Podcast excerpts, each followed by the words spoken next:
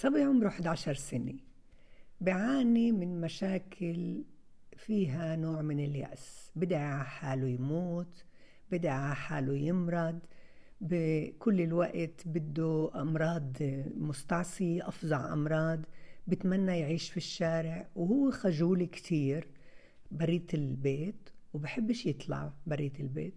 وبرفض لا يصلي ولا يأكل ولا مذاكرة. أنا بفكر والرسالة وصلتني من أخته الكبيرة.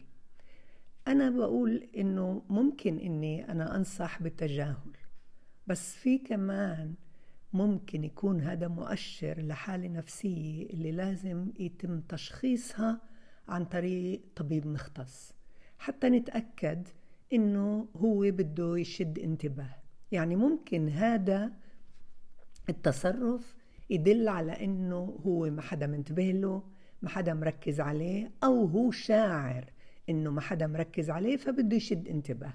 هذا ممكن وعلاجه تجاهل ومدح سلوكه المستحب بس قبل هذا قبل ما إني أفوت كمان ببعض تدريبات أنا بدي آه، نعرف ونتأكد إنه هو مش عنده حالة نفسية ومؤشر لحالة من اليأس والكآبة.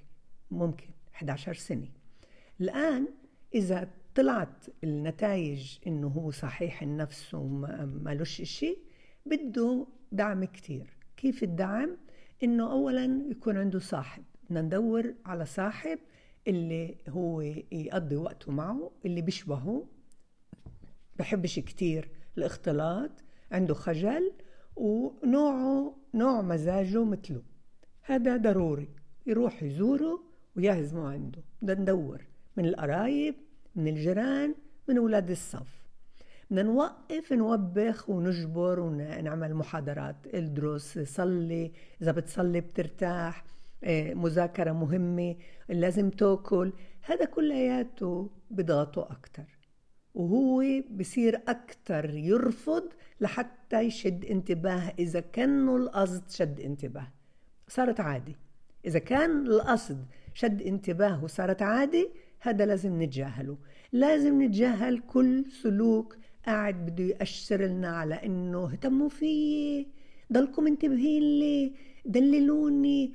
بس أهم من هذا أنا بفكر إنه لازم تاخذوا نتيجة فحص اللي يقول إنه هو سوي النفس.